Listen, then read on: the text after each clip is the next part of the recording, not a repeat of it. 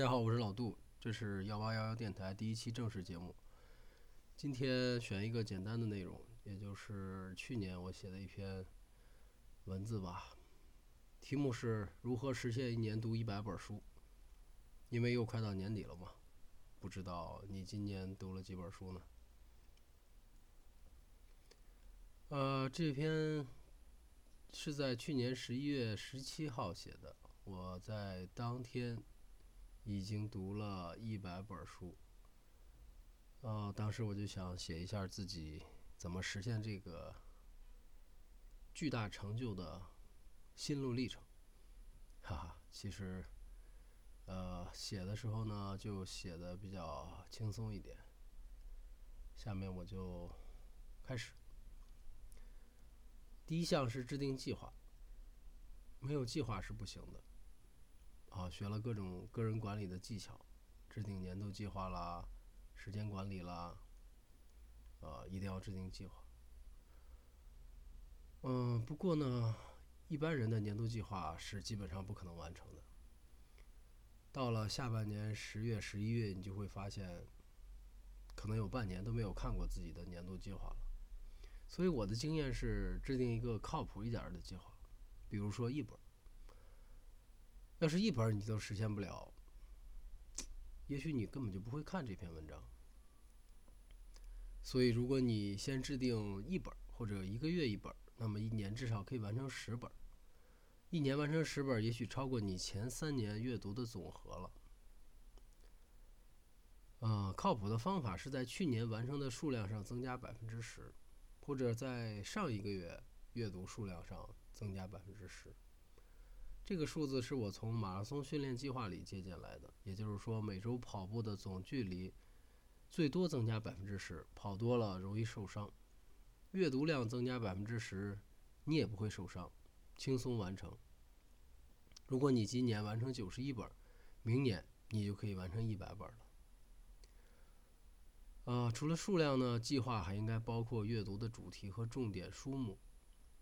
那些厚重的书呢，只能一本一本的看，所以可以少定一些这种困难的书。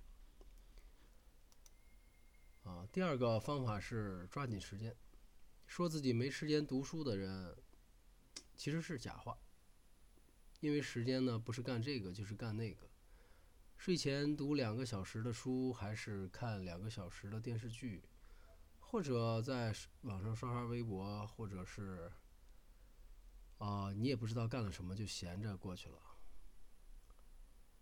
所以呢，你用脚趾头想想，跟那些专家或者名人，或者我们经常看到的。做知识输出的、知识付费的那些人，他们有没有时间？跟他们比，谁更忙呢？对不对？谁能在睡觉时、睡觉前抽时间刷微博、看美剧、玩游戏呢？是你是你还是你？所以我的经验是，每天看五分钟。每天五分钟你都不能实现吗？我相信是可以的。比如说上厕所的时候看五分钟。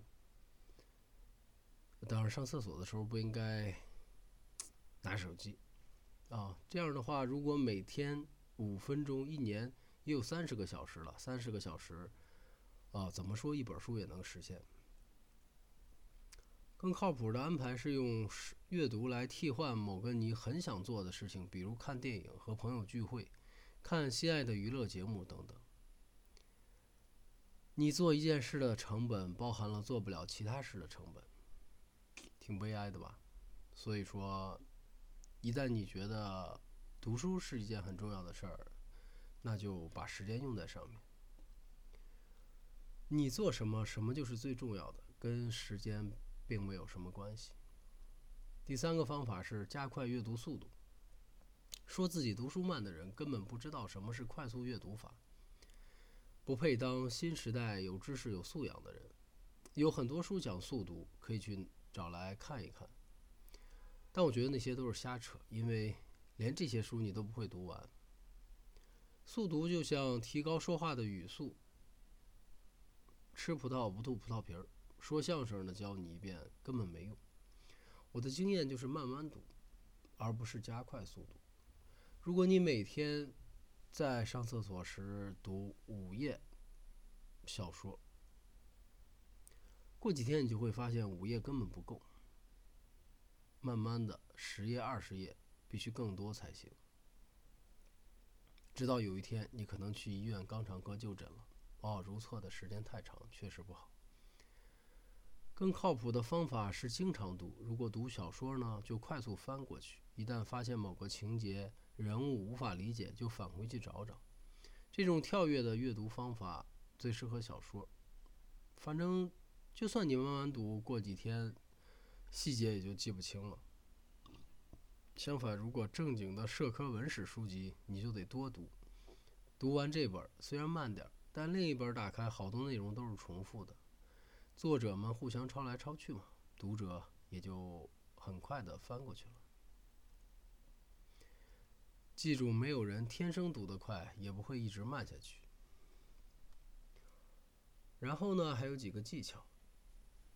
以在豆瓣标记读书数量为例，比如我，我这里就公开一些增加已读数量的技巧。第一，多看闲书。闲书没有压力，每周刷一本小说，信心慢慢就建立起来了。不要担心网络小说算不算阅读，都算。还有随笔杂文、杂谈、鸡汤什么的。手机阅读的 APP 里面大多数都是这种书，碎片时间刷一下，还能分分享到朋友圈，展示一下自己读了很多书。第二，多看童书，家里有孩子的，必须要亲子阅读。把跟孩子读的书、绘本都标记上。第三，成套阅读分开标记，比如看漫画，一套二十本，轻松可以完成一百本书的百分之二十，兴许一个周末就能完成，性价比是不是很高？第四，有声书也算，有声书很多，很多 APP 也支持文本朗读，解决了很多人没有阅读时间的问题。不过呢，我不建议听别人领读、解读、导读之类。如果你喜欢，当然也可以听一下，然后标记上自己读过。第五，参加一星运动。豆瓣上有一星运动，就是有的书很糟糕，或者说用户们觉得很糟糕，即使没有读，也要给他打一星。这种时候，你也可以跟着打一星，这样也跟着大家过了一次瘾。也增加了一本已读。这些技巧都不是投机取巧，都是很实用的哦。最后的提示其实是我对阅读的一个认识，就是说，如果说自己没有时间阅读，其实是认为阅读不重要。其实每年读十本、一百本、一千本并不重要，其它只代表你花时间的方式。